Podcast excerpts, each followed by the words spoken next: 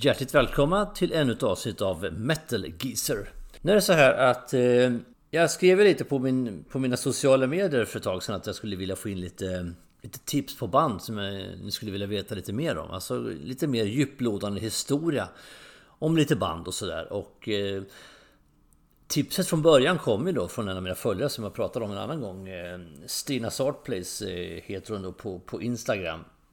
Och jag tackar än en gång för tipset. Det var väldigt, väldigt bra. Och eh, direkt när jag la ut det där så, eh, så kom det faktiskt in ett, ett antal tips.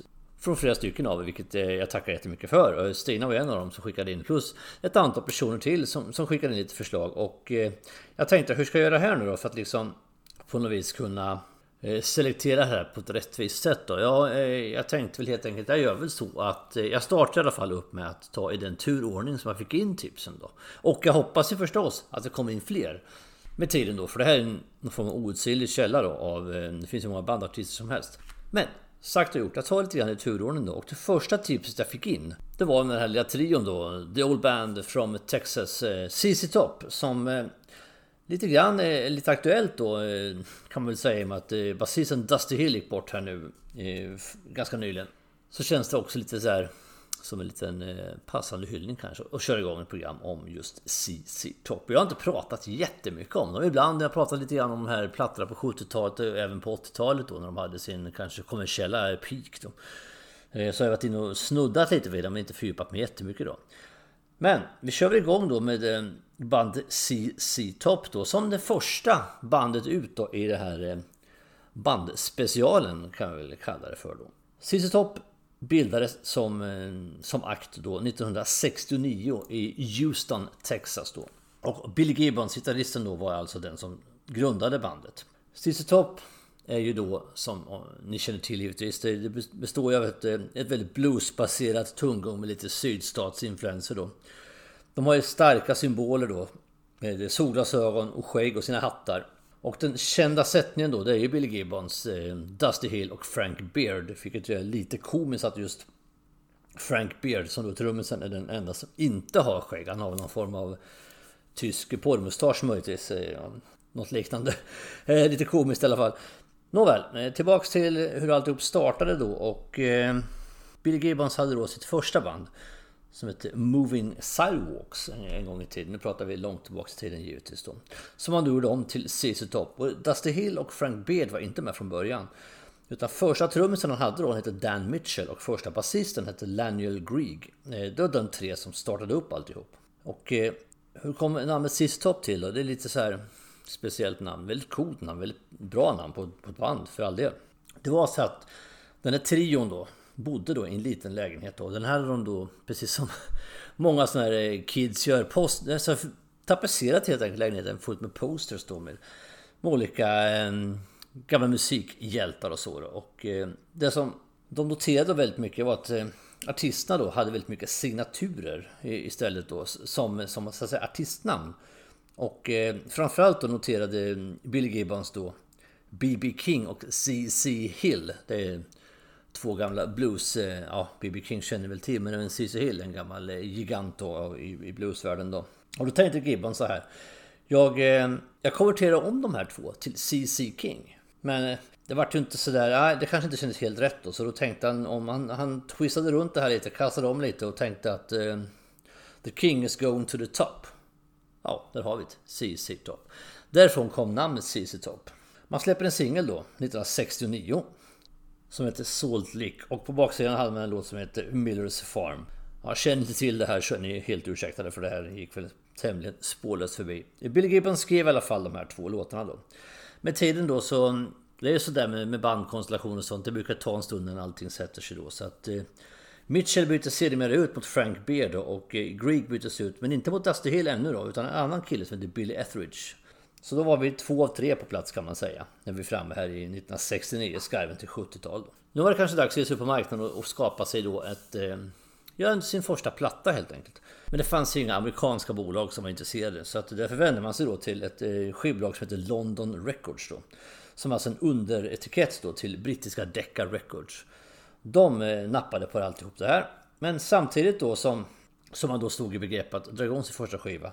Så klev eh, Billy Etheridge eh, basisten ut ur bandet då. För han, eh, man kan ju tycka det är märkligt kanske, men han, han var inte intresserad av att skriva något skivkontrakt helt enkelt. Så då, då hittade man, hittade man då Dusty Hill och sen var ju trion komplett. Och eh, man gjorde sitt första officiella gig som, som den här, i den här konstellationen, den klassiska ZZ Top-sättningen som ju faktiskt eh, var intakt fram till Dusty Hill gick bort här nu då. Och det gjorde man i Beaumont i Texas den 10 februari 1970. Så var det, där startade de ihop eh, med sin eh, livekarriär under den här sättningen då. Nu börjar det röra på sig lite mera. Vi pratar tidigt 70-tal som sagt. 1971 så kommer deras eh, första album ut då. Lämpligen betitlad då ZZ Tops First Album och den kom ut 16 januari 1971 då. Och titeln anspelar på egentligen att publiken då, som Billy Gibbons har sagt att publiken skulle få veta att det här är bara första skivan, det kommer att komma mer. Lite kaxig titel sådär kanske. Det visar lite grann bandets, eh, de har ju ganska skön humor och ganska snygg attityd liksom till det de håller på med. Och samtidigt var de ju jävligt rädda för att inte få en skiva till eh, utgiven då. Men ändå, det gäller att go for the top liksom. Verkligen då. Så, och de fick göra en platta till. Den här första skivan gick tämligen omärkt förbi kan jag säga, inga större, större sensationer så som det ofta kan vara med, med debutalbum, ofta med band då. Men eh, man ska alltid börja liksom med, med varje långa promenaden mot eh, toppen börjar med ett steg givetvis, så är det ju. Och eh, 1972, den 4 april, kommer då nästa platta då, Rio Grande Mud. Och på omslaget då så, så badade de här tre ynglingarna som det var på den tiden då i, i floden Rio Grande. Gränsfloden då mellan Mexiko och eh, USA. Som bekant. Ja, fortfarande så, eh, så hade man ju lite grann var man ju fortfarande lite grann i uppstarten av sin karriär. Eh, texterna baseras väldigt mycket på de upplevelser man då har, eh, har kommit eh, och samlat ihop då på de olika under turnélivet helt enkelt som man nu har börjat med. Man har ju turnerat här ett par år. Och eh, soundet är fortfarande tämligen oförändrat då, men lite mer färdigt kan man väl säga egentligen då. Och eh, man släppte en singel från den här plattan. Och jag kommer att använda mig av Billboardlistan när jag, när jag refererar till de platser de fick till, alltså den amerikanska Billboardlistan. Det är den stora, inte minst när det gäller amerikanska band givetvis. Då. Och den, den här Francine som låten hette då, den, den kom in på plats 69 på Billboard. Så det börjar röra på sig lite grann för den här trion då. Och nu minsann börjar det hända lite grejer när vi kommer fram till eh, nådens år 1973. Man släpper sitt tredje album, Tres Hombres, i, i juli det här året. Då. Och eh, det börjar bli ganska det började pratas ganska mycket om, om det här eh, om, om bandet ZZ Top. Man kommer alltså in på topp 8 på Billboardlistan, vilket är jävligt högt. Och till stor del beror det på att deras första stora hit kommer här, nämligen Lagrange. Den kommer in på plats 41 på singellistan. Så här har vi ZZ Tops första stora, stora nummer. Och eh, som en liten side, eh, side story kan jag säga att eh, bandet blev heders, hedersmedborgare. De fick alltså stadens nycklar då i, i Memphis på kuppen när de släppte den här plattan. Det är ändå lite lite rolig extra grej sådär. Men trots framgången då så var recensionerna fortfarande ganska ljumma då och det känner ni väl till många av er att det betyder, behöver ju inte betyda att eh, någonting är dåligt bara för att recensionerna är dåliga. Det kan ofta vara tvärtom, det kan gälla både film och musik. För egen erfarenhet intygar också, jag jag ni håller med om väldigt mycket. Lagrange i alla fall, den här låten då, kända, den här första som kännetecknar ZZ Tops eh, klassiska sound och en jävligt bra låt. Den, den handlar faktiskt om eh, om en bordell som, som låg i LaGrange i Texas då. Under western-tiden då. Så den har faktiskt funnits på riktigt den här, den här bordellen då. Och eh, den inspirerade dessutom till den här musikalen då. The Best Little Whorehouse in Texas. Som blev en musikal med Anne Margaret i huvudrollen då. Sen blev det senare en film också med Dolly Parton och Burt Reynolds. Även om ni inte har sett filmen, jag har inte sett den själv. Men man har ju, den har ju... Den är inte helt okänd i alla fall. Så det, det var en lite sån där utvikning också då. Nåväl, nu börjar det röra på sig lite. Och man gick, gav sig då fortfarande ut på nya turnéer då, givetvis. För utsålda hus i USA. Man har fortfarande inte varit i Europa. Det, det tog ett, ett, antal år till innan man faktiskt var där. Man gjorde turnéer i USA för utsålda hus. Och spelade samtidigt in ganska mycket liveinspelningar då för att släppa en, en liveplatta då. Och eh, sagt och gjort, 1975 kommer plattan Fandango. Men man hade inte tillräckligt med bra livematerial sparat då helt enkelt. Och jag, jag kan inte låta bli ändå att göra en parallell till Kiss Alive 2 som blir som likadant som en dubbel-LP då men det är tre sidor med live och sen en sida studio. haltande parallell förvisso men lite grann samma sak. Så man har alltså en, en sida då på skivan, sen har man en sida med studiolåtar då. Och den här släpps då 18 april 1975 då. Och den här skivan kan ju vara värt att stanna till lite vid. Eh, inte bara för att det var den första skivan jag köpte med ZZ Stop. Det är ju... kanske inte så jätteintressant i sammanhanget. Men man hade två singlar från den. En som heter Hör It On The X, men framförallt hade man ju Touch kommit på den här. Och där är det någon låt som definierar CC Top eh, så är det ju faktiskt Touch, utan tvekan är det ju så. Så den är med på den här plattan då. Eh, man kan tycka att den borde gått in som, som högre möjligtvis då, men den gick i alla fall in på plats 20 på Billboardlistan då. Och numera är det ju en klassiker utan tvekan då. Så att här, nu hade CC Top på något vis uppnått ganska, ganska hög status då. När vi, när vi kommer fram i mitten på, på 70-talet då. Framförallt i USA. Det hade börjat pratas om i, i Europa givetvis också då. Självfallet är det så. Man hade ett, ett avtal då med, med London Records att man skulle släppa fem stycken skivor. Så nu var man framme då vid det, det sista albumet då för London Records. Och eh, 29 november 1976 så släppte man eh, plattan Texas. Lite märkligt namn kan tyckas då, men det, det, är inte så jättekonstigt egentligen då. Eh, för att eh, Texas eh, betyder Friends på, på eh, ett språk som heter Caddo, ett eh, numera utdött eh, indianspråk helt enkelt. Och eh, det är också originalnamnet på Texas, på delstaten Texas, den hette Texas från början då. Så det är inte så märkligt egentligen då. Det här är en övergångsskiva enligt Gibbons. Liksom, det var ju så att nu vill man komma vidare i karriären. Det var sista plattan för London Records. Man insåg att nu kanske man skulle försöka få ett större bolag knutet till sig. Man kände att nu var man på gränsen till att bli det här stora bandet. Då. Så lite grann är det en transitskiva och eh, kanske inte... Alltså vi hade ju då Touch på Fandango, vi hade Lagrange på Tres Hombres. Här, den här plattan har inte någon, någon sån här superduper hit på den här. Då. Men för, man gjorde i alla fall en väldigt stor massiv USA-turné efter den här innan man då helt enkelt lade tog ett break för bandet då. För att, eh, ja, ska man säga, ladda om, landa lite där man befann sig nu och se hur man skulle ta sin karriär vidare då helt enkelt. Det var inte så som var tanken då. Det var också en orsak till var ju att Frank Beard i det här fallet hade då mm, dragits in lite i ett ganska svårt drogmissbruk då så han behövde ha ett break också då för att komma vidare och eh, som en lösning på det så drog han helt enkelt till Jamaica vilket man kan tycka är lite Okej, okay, nu ska vi se, jag har drogproblem, jag åker till Jamaica Hmm, ja, där röker de ganska mycket joints. Eh, så att det blir bra att försöka bli drogfri där. Låter lite i mina öron så här. Okej. Okay. Men så blev fallet i alla fall och han kom tillbaks drogfri och klar så att det kanske var rätt väg att gå. Vad vet jag, jag är inte helt insatt i just den där problematiken eller den här historiken varför han åkte just till Jamaica. Men så var det i alla fall. De andra två drog också åt olika håll. Gibbons gjorde en eh, långsemester kan man säga i Europa, åkte runt lite grann i Europa och eh, tog in lite nya intryck. Eh, både som person och även som, eh, som musiker då. Hill gjorde helt enkelt så att han åkte runt och började jobba på lite vanliga ställen om man uttrycker det så. Jag sitter här och gör citationstecken i luften här då. Vanliga jobb då. Han eh, jobbade bland annat på Dallas Airport ett tag. Alltså bagageutlämning och de här lite mera markarbetarna då. För att uppleva hur vanligt folk hade det helt enkelt. För att eh, skaffa sig en, en förståelse lite grann för hur, hur den vanliga människan har det då så att säga. Så de valde lite olika sätt då under det här breaket då.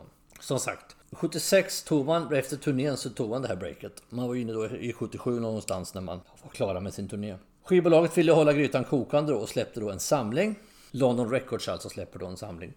The Best of ZZ Top. Fantasifullt namn för all del. Och den nådde 24 plats på Billboardlistan då. Det var en samling på de här första platserna man gjort då. Och sen som jag sa så ville man ju ta, ta sin karriär vidare då och eh, man skrev helt enkelt ett nytt kontrakt med ett större skivbolag som man då tänkte sig skulle ha större resurser och bättre möjlighet att eh, ta bandet till nästa nivå då. 1979 skrev man då ett kontrakt med Warner Brothers då. Och man släpper då en ny skiva som heter Degrello. Som ganska snabbt sålde Platinum. Ja, man kan prata Platinum, man kan prata guldplattor och allting. Det här jag nämner inga siffror hur mycket det är sålt egentligen. Eh, så för att det har ju varierat också. En Platinumplatta 77 är ju inte alls samma som en Platinumplatta 2017 liksom. Det är ju, skivförsäljningen har ju förändrats väldigt mycket då. Men vid den tiden mått sålde en Platinum i alla fall. Och här var man lite modernare i soundet då. Man hade liksom Gibbons hade tagit med sig då influenser då från Europa. Även punk och sånt också. Eh, sån musik, för den hade ju kommit då i slutet på 70-talet. Sex Pistols allt det kom ju då, exploderade då i, i Storbritannien runt 76-77. Och annan musik då som, som fanns i Europa och tagit med sig väldigt mycket influenser och så gjorde att de kunde få lite mera Ja, de fick väl upp farten lite på sin musik bland annat. Inte på allting men på en del saker. Han tog med sig helt enkelt influenser som han vävde in i det här då. Och lite mer tekniska hjälpmedel använder de sig av också då. Exempelvis så har de en röstförvrängare då i, eh, i låten Marie Marine Mechanics så har man och vokoder och sånt. Så man, eh, man blir lite modernare helt enkelt. Och till, till stor del Billy Gibbons förtjänst i det här fallet som plockade med sig det här ifrån Europa. Då. Man släpper två singlar från plattan då och eh, Thank You Cheap Sunglasses. Lite vitsigt med sunglasses, jag kommer tillbaka till det lite grann sen. Men för första gången då så har man två covers med på, på sin eh, på en skiva då och det är just Thank You som har skrivits då gjort, gjorts eh, känd först av en artist som heter Isaac Hayes. Och Dust My Broom, en låt som är på den här plattan som skrevs av Robert Johnson, den här blueslegenden då, som ni vet som sålde sin själ till djävulen då. En låt från 30-talet då som man har gjort en cover på här då. Vad betyder Deguello då? Det är ju spanska, det är mycket spanska ni pratar nere i, eh, i Texas givetvis. Men vi hade ju Tres Hombres förut som, som exempel också då. Det betyder helt enkelt No Quarter på spanska. Som alltså vidare översatt då blir No Surrender, Fight to the Death. Och det här var något som mexikanska armén använde sig av som slag som eh, stridsrop då vid slaget om Alamo 1836. Så det finns ju historia bakom det mesta då. Nu, på tal om cheap sunglasses kan vi säga nu eh, när man kommer tillbaka här nu på Warner Brothers med ett nytt, nytt skivkontrakt och med nya krafter. Så har man det nu man kommer med sin image då. Gibbons och Hill har odlat rejäla skägg då, riktiga haklappar till skägg. Och eh, kör med solglasögon då. Så att eh, nu har man liksom hittat den här imagen som man sen har resten av, av karriären då.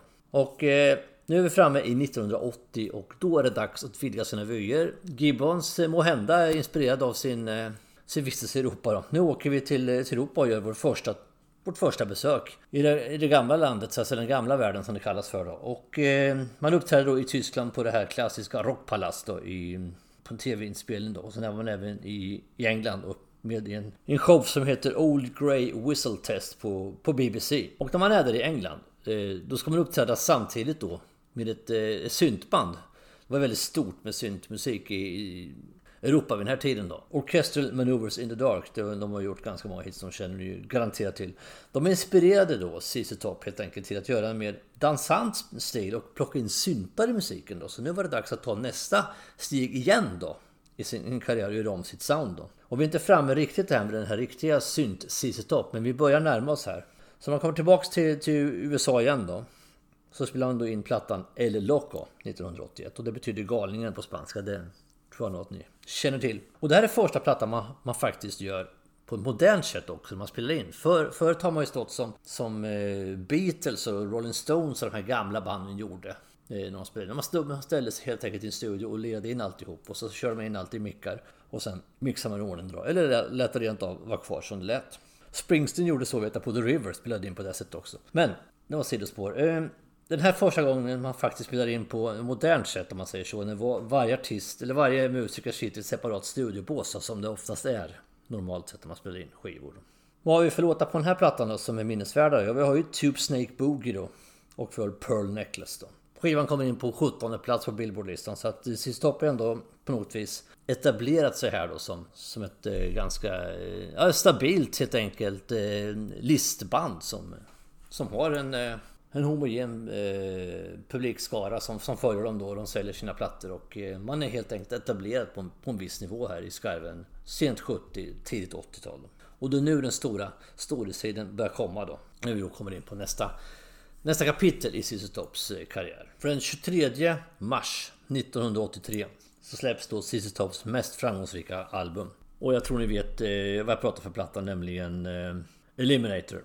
Sålde väldigt mycket. Bara, bara i USA sålde man över 10 miljoner ex av den här skivan då. Och eh, här föll vi egentligen på plats. Man hade alltså en, en, kombination av givetvis att man har utvecklat sitt sound och blivit bättre på, på alla sätt och vis. Man väver in lite nya element och sånt. Sen har man ju en jäkla timing med eh, MTV också som kommer och slår igenom här. Vad har vi för hitlåtar då på den här plattan? Ja, det, de, de känner, ni känner väl till dem? Jag rabblar väl upp dem i alla fall då. Det är Gimme All The Loving, Legs, Sharp Dressed Man och Got Me Under Pressure. Det är de fyra stora singlarna. Sen är ju egentligen hela skivan har ju... ju det finns ju massor med fler bra låtar givetvis på den här. Man har alltså en fortsatt flört här med syntar då. Och sen har man ju då som jag sa, en väldigt, väldigt eh, snygg timing då med MTVs storhetstid också. Här börjar det här med musikvideos explodera verkligen liksom på tidigt 80-tal. Och man, man har ett flertal prisbelönta videos. Man får alltså pris till och med för sina videos. Man får, för låten Legs då, så får man eh, ett pris som heter Best Group Video då på MTV Music Awards. Och eh,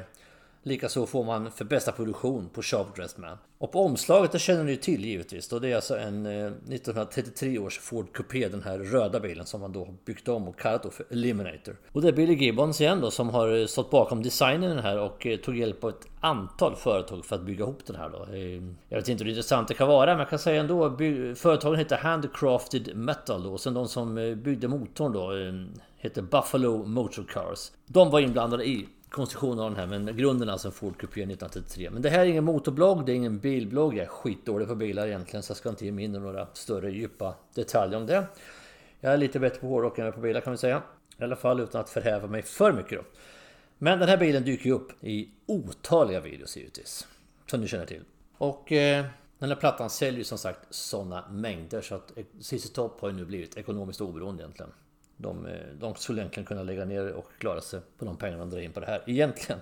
Skivan eh, går in på plats 9 på Billboardlistan då. Sen har den fått ett antal längre sådana här, alltså ut, utnämningar eh, på senare tid så att säga när den har funnits ute ett tag. Så den, den är ju klassad då på... Finns en lista som heter Greatest Album of the 80s. Och det här är ju alltid selektivt givetvis då. Men de 100 bästa, The 100 Greatest Album of the 80s. Och där ligger Eliminator på plats 39 då. Och sen har vi en annan lista då som som heter The 500 Greatest Albums of All Time och där ligger man på 398 plats. Som sagt, listor, alltså hårdrockare och rockare tycker det här med listor är jävligt roligt, det tycker jag också då.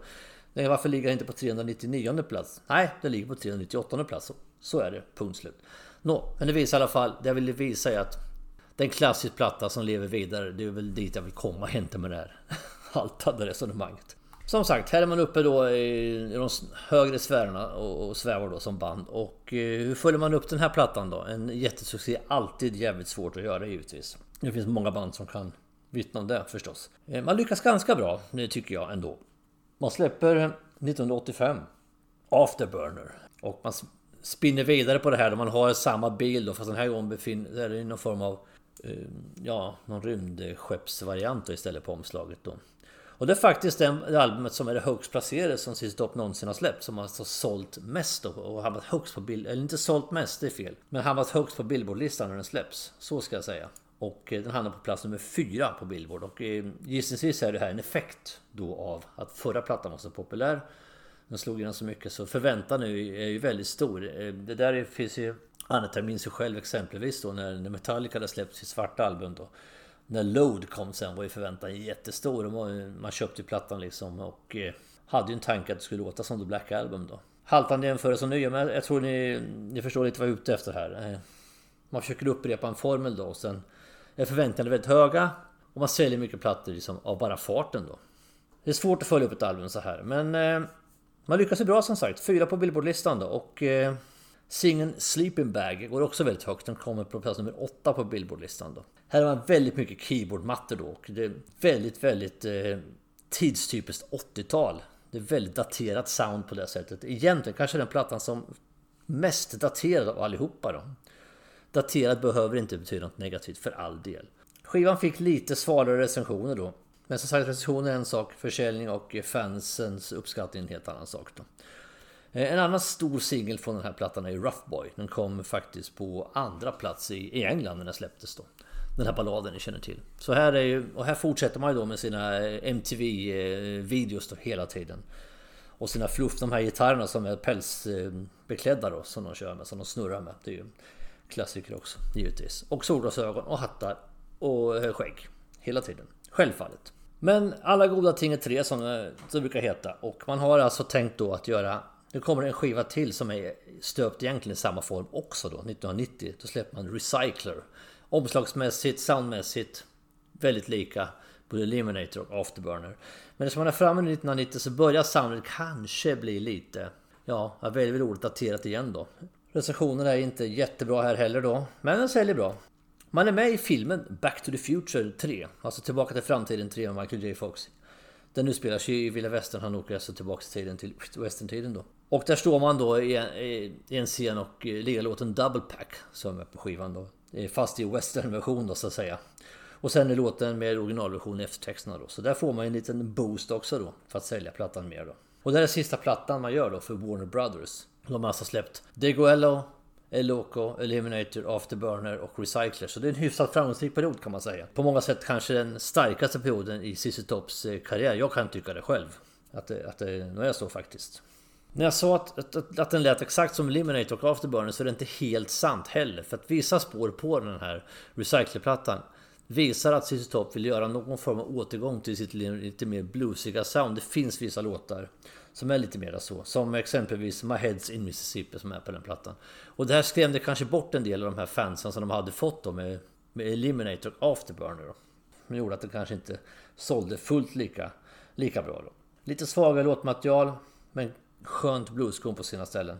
Kan man känneteckna plattan med. Så nu var det dags igen att ta ett litet break kanske och försöka hitta ett nytt skivbolag och starta om lite grann på nytt då. För nu har man ju liksom Ja, man, kan, man behöver egentligen inte bevisa så jäkla mycket mer. Men eh, varför sluta när man har så roligast? Som det väl kanske heter. Eh, det kommer en samlingsplatta då i väntan på, eh, på något nytt då. Som är ett nytt Greatest Hits eh, album då helt enkelt. Med ett par nya låtar då. Inte minst så gör man en cover då på Elvis Presleys gamla dänga då. Viva Las Vegas. Den blir ju en smärre hit också förstås. Som ni väl känner till. Nåväl, 1994 är det dags för ett nytt skivkontrakt och ett nytt skivbolag.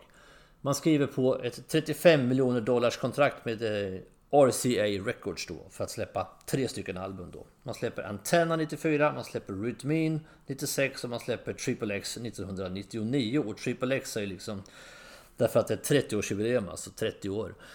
Sålde ju helt okej okay, plattorna då, men förväntningarna var ju jävligt stora här. De var väldigt höga förväntningar på sin topp. Man har ju liksom nått upp till de högsta sfärerna liksom då. Men man, man når inte upp till den här skivförsäljningen som kanske RCA Records hade hoppats på. Och eh, man gör ett sista försök då i samarbete då med RCA Records och släpper Mescalero 2003 då som blir sista albumet för, för det skivbolaget då. Man har fortfarande blues i botten, absolut, det är ju ett bluesband. Men eh, här blandar man upp det lite grann med, med lite countrymusik och sen eh, en musikstil som heter eh, Tejano som är eh, en mix av eh, amerikansk och mexikansk musik. Man kan kalla det lite grann för Tex-Mex. Lite slarvigt. Ehm, och titeln då, Mescalero, det, det åsyftar då på, på en alkohol som är gjord på agave då, en mexikansk eh, spritsort helt enkelt som heter mezcal. Och på omslaget där är ju ett tecknat skelett då, iklädd sombrero som dricker mezcal. Man har inte så många skivor kvar eh, i sin karriär att släppa egentligen. Ehm, men vi, vi ska inte ta det nu utan vi går vidare på ehm, vad som händer härnäst dock. 2004 blir ZZ Stopp invalda i Rock'n'Roll Hall of Fame. Och introduceras då, det, eh, när man blir invald i Rock and Roll Hall of Fame så ska ju en annan artist som redan är invald där ska, ska ju så att säga introducera dem. Det är lite grann som en herrklubb så här. Nu ska vi liksom, oh, oh du får komma in där och ja, eh, lite så. Eh, så att man ska alltså introduceras då av en, en redan invald medlem då. Så att i det här fallet är det Keith Richards då som introducerar ZZ Stop in i Rock and Roll Hall of Fame då. Och så ska man då spela ett par låtar då för eh, ja, presenteras lite mer då kanske. I samband med installationen då. Så då kör man då Tush och Lagrange då på den här installationen. Och det är stort förstås att bli med i Rock'n'Roll Hall of Fame. Det är, det är väl lite tvetydigt. En del tycker inte att den här eh, organisationen eller den här eh, sammanslutningen är så väldigt mycket värd medan Andra förstås för det är väldigt, väldigt högt. Jag vet att Iron Maiden är ett band som de pratar mycket om att de borde få komma in i Rock'n'Roll Hall of Fame. Det har drivits eh, eh olika kampanjer för det. Många andra stora hårdrocksband tycker också att de är värda att komma in och sådär. De har ännu inte lyckats med det, men det kanske kommer. Nåväl, vi har ett litet mellanläge här i alla fall. 2003 kommer Mescalero som jag sa då, och sen händer det inte jättemycket på skivbranschen då ett tag. Utan man, man väljer helt enkelt att ta alla sina plattor och eh, remastera dem och göra om dem i nya utgåvor och släppa dem igen då. Med lite bonuscale sådär då i, i väntan på nästa, eh, på nästa skiva då helt enkelt. Och eh, det dröjer faktiskt ända fram till 2012 innan eh, deras nästa skiva kommer som ju faktiskt blir den sista skivan som Sist upp gör, vilket man väl inte visste då i och för sig. Men eh, i backspegeln sett kan man tycka att det är lite ironiskt att deras sista skiva heter La Futura, liksom ändå. Eh, framtiden då. Och här har man än en gång flörtar man lite med spanska i, i titeln då. Förstås. Och tanken här var att återgå till sitt till sitt ursprungliga sound då. Fast med lite influenser då från modernare, den moderna storhetstiden som man hade då. Man vill inte tillbaks till Eliminator, soundet exakt eller Afterburner men man vill plocka lite det godaste ifrån den och det göttaste därifrån och lägga in i sitt klassiska då. Så den här skivan är faktiskt bra, den är en riktigt, riktigt schysst platta. Ett bra bokslut blev det då för sitt stopp. Och den fick också väldigt goda recensioner då. Eh, det skrevs bland annat om att det är den bästa skivan sedan Eliminator och eh, någon skrev till och med att det är bästa skivan de har gjort och det kanske stora ord. Men eh, det är upp till en, recensent att tycka förstås, absolut. Eh, oavsett det så hade man i alla fall hittat tillbaka här då. Så att man slutar verkligen med flaggan i topp. Så att säga. Nästan i alla fall. Flaggan i topp var väl storhetstiden på 80-talet. Men man är bra nära. Det är man på slutet i alla fall. Man är ett amerikanskt band. Man är inte jättemycket ofta eh, över i Europa. Man turnerar mycket i USA, men ibland så dyker man upp då i Sverige av och till så att säga. Och även i andra delar av världen då. Och eh, de var på Sweden Rock då, eh, sista gången som det blev då, 2019. När jag själv eh, såg dem på Sweden Rock Festival. En, en konsert som det är kul att se ZZ Top. Ehm, av olika anledningar så kom jag aldrig iväg och såg dem innan dess. Så det var första och sista gången jag såg bandet. Och hade på sitt sätt halvt höga förväntningar i alla fall. Jag tyckte spelningen som sådan var lite eh, seg, lite såsig men den tog sig på slutet. De sista 4-5 låtarna, då var, då var det riktigt bra. Och det är kul att ha sett dem i alla fall. Eh, eh, ännu ett sånt här band som liksom med tanke på vad som hände sen så är jag glad att ha sett dem i alla fall. Men chansen fanns.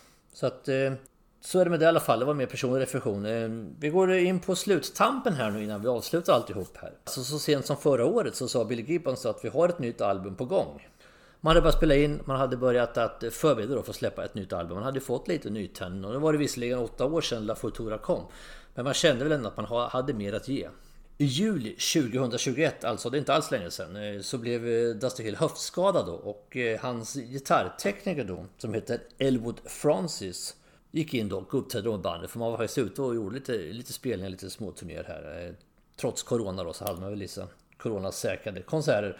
Så han var inne då, Elwood Francis och ledare och sen kom ju då det här ledsamma tragiska beskedet då. Att eh, 28 juli då så, så avled då Dusty Hill. I eh, den officiella dödsorsaken var ju ledinflammation då, 72 år gammal då. Och då tänker man att Sis Saga är ju all då förstås. Och eh, det hade väl varit fint med det men samtidigt är det som det är med i rockvärlden då. Så man har ju valt att fortsätta då med Francis, eh, alltså Elwood Francis på bas då. Och eh, kommer att eh, fortsätta turnera och eh, den här plattan kommer att komma ut då. Och enligt utsagor då från bandet och då, då är det ju så absolut så har ju Dusty Hill uttalat den här viljan då att man ska fortsätta då med, med Elwood Francis på bas då. Och det är inte helt ologiskt egentligen då för han har alltså jobbat i 30 år tillsammans med bandet och varit gitarrtekniker då för Dusty Hill. Ja, har han skägg då? Ja, det är så här att under alla de 30 åren han jobbat med sitt Top har han varit renrakad. Men på grund av pandemin så blir det liksom aldrig av. Han kommer liksom aldrig iväg. Han, han gav fan i att raka sig helt enkelt och kanske klippa sig också då. Så att han har det här en skägg ner till bröstet också då så att eh, ja, visuellt är det inte helt olikt i alla fall. Och som sagt, ny platta på gång. I och med att Dusty Hill har spelat in sång och eh, och, och bas då på till, till en ny skiva. Så att det kommer komma en ny platta. Jag har Ingen aning om när och inte vad den kommer att heta heller. Då. Så att sagan fortlever alltså. Bandet lever kvar. Vi får se vart det tar vägen någonstans. Och med det sagt mina vänner så är vi mål med det här avsnittet om eh, CC Top. Vi ska avsluta då förstås med en eh, topp 5 och då har jag tänkt att välja fem stycken av CC Tops låtar. Fem stycken som jag tycker oumbärliga låtar med bandet CC Top. Och det blir givetvis inga kioskvältare, självfallet inte. Det är ju, det är ju som att slå in öppna dörrar, givetvis är det så. Men jag vill ändå ha det med då. Och eh, fem låtar som jag då väljer att ta i tidsordning helt enkelt, som de har kommit ut. Och så på femman då så tar vi Lagrange, första hitsingeln som drog igång allting, där allting startade. Och en odödlig låt, en förbannat bra låt helt enkelt. Den, den ska definitivt med på en eh, Essential CC Top-list. Och det gäller även fyran förstås, det gäller alla de här. Tush, eh, som jag, eh, det är den första bekantskap med Cissi Topp som väldigt många har. Den låten, dra på den låten och de flesta känner igen den då. Och eh, på det sättet kan ju då nästan vara en ännu större hit än vad Tasha även om Lagrange eh, ändå har så att säga sålt mer och gått högre upp på listorna då. Trea, nu kommer jag faktiskt in på Eliminator-plattan här. Så trea har vi ju Sharp Dressed Man och eh, jag kunde valt nästan vilka låtar som helst på den skivan som jag sa, pratade om förut. Det var ju fyra stycken megahits exempelvis då, på den bara. Plus ett antal bra låtar till då. Men Sharp Dressed Man Tycker absolut ska vara med och eh, likaså Tvillinglåten och Gimme Your Lovin' De här två låtarna det blir plats tre och två då på listan. Det blir två låtar från Eliminator-plattan för det, det är här de har sin kommersiella peak och jag tycker att den här skivan är kanske den mest odödliga av alla deras plattor då. Och jag avslutar då med eh, som blir nummer ett då, så att säga. Det betyder inte att den är bäst på, men utan det är tidsordningen då. Och det blir Sleeping Bag från Afterburner då, som är en av deras absolut största hits dock. Eh, den bästa låten på den skivan och sen eh, Kanske markerar lite grann slutet på, eh, på den riktiga storhetstiden då, Afterburner-plattan då. Så att där har vi fem låtar då. Jag repeterar dem en gång till för ordningens skull då. Lagrange, Tush, Sharp Dressed Man, Give Me All The Loving och Sleeping Bag. Där har vi fem låtar som på något vis kapslar in väldigt mycket av ZZ Top då. Jag vet, jag har inget efter 1985. Kan tyckas märkligt men så kan det vara i alla fall. Och det, det, det här är ju inget unikt för, för många av de här gamla äldre banden då. Deras karriär är ju som allra mest intensiv de första åren. Eh, I det här fallet är det ju faktiskt trots allt från tidigt 70-tal fram till mitten på 80-talet, en 15 år. Sen tunnar lite grann, lite grann ut. Intensiteten avtar och så. Det, det är ju inget ovanligt för all del. Nåväl mina vänner, eh, innan jag sladdar iväg för mycket på, på annan diskussion så är vi i mål med ZZ Top. Det här var första avsnittet då i eh, den här nya serien Bandspecial. Tack så jättemycket för tipsen! Fantastiskt roligt, jag hoppas jag får in fler. Jag är jätteglad för de jag har fått in. Jag kommer att, kommer att prata om dem som jag har fått in. Och jag hoppas det kommer in lite fler. Ni får eh, skicka till mig på eh, mina plattformar på sociala medier, på Facebook och Instagram. Eh, skicka messenger till mig eller vad ni nu vill göra så att jag kan få lite tips på vad ni vill höra om. Så att säga. Det, det är skitroligt om man kan få lite respons. Självfallet. Och det här avsnittet, eh, det tipset fick jag faktiskt från en kille som heter Per Blomqvist som går under namnet Bloom 1978 på på Insta. Han skrev till mig att han ville ha just CC Top och inte minst med tanke på Dusty Hills eh, frånfälle precis nu att det kunde passa bra då. Så att eh, sagt och gjort. Nu har vi kört in det här avsnittet om CC Top. Jag hoppas att du, du blir nöjd nu Per med det här. Och eh, än en gång tacka Stina då. Stina Johansson som du heter. Du heter ju inte Stina Sortplace som namn men du går under den under, på Instagram i alla fall. Tack så jättemycket för, för initiativet till tipset från början då. Än en gång. Jättekul. Nåväl, jag kommer ju inte att köra bandtips varenda vecka förstås. Utan jag kommer blanda med lite andra ämnen. Och nästa gång får vi se vad det handlar om. Det vet jag inte här och nu. Det återkommer vi till. När vi kommer, kommer dit. Men eh, fram till dess så gör vi som vi alltid gör. Vi fortsätter stava med det hårda alfabetet. Tack och hej.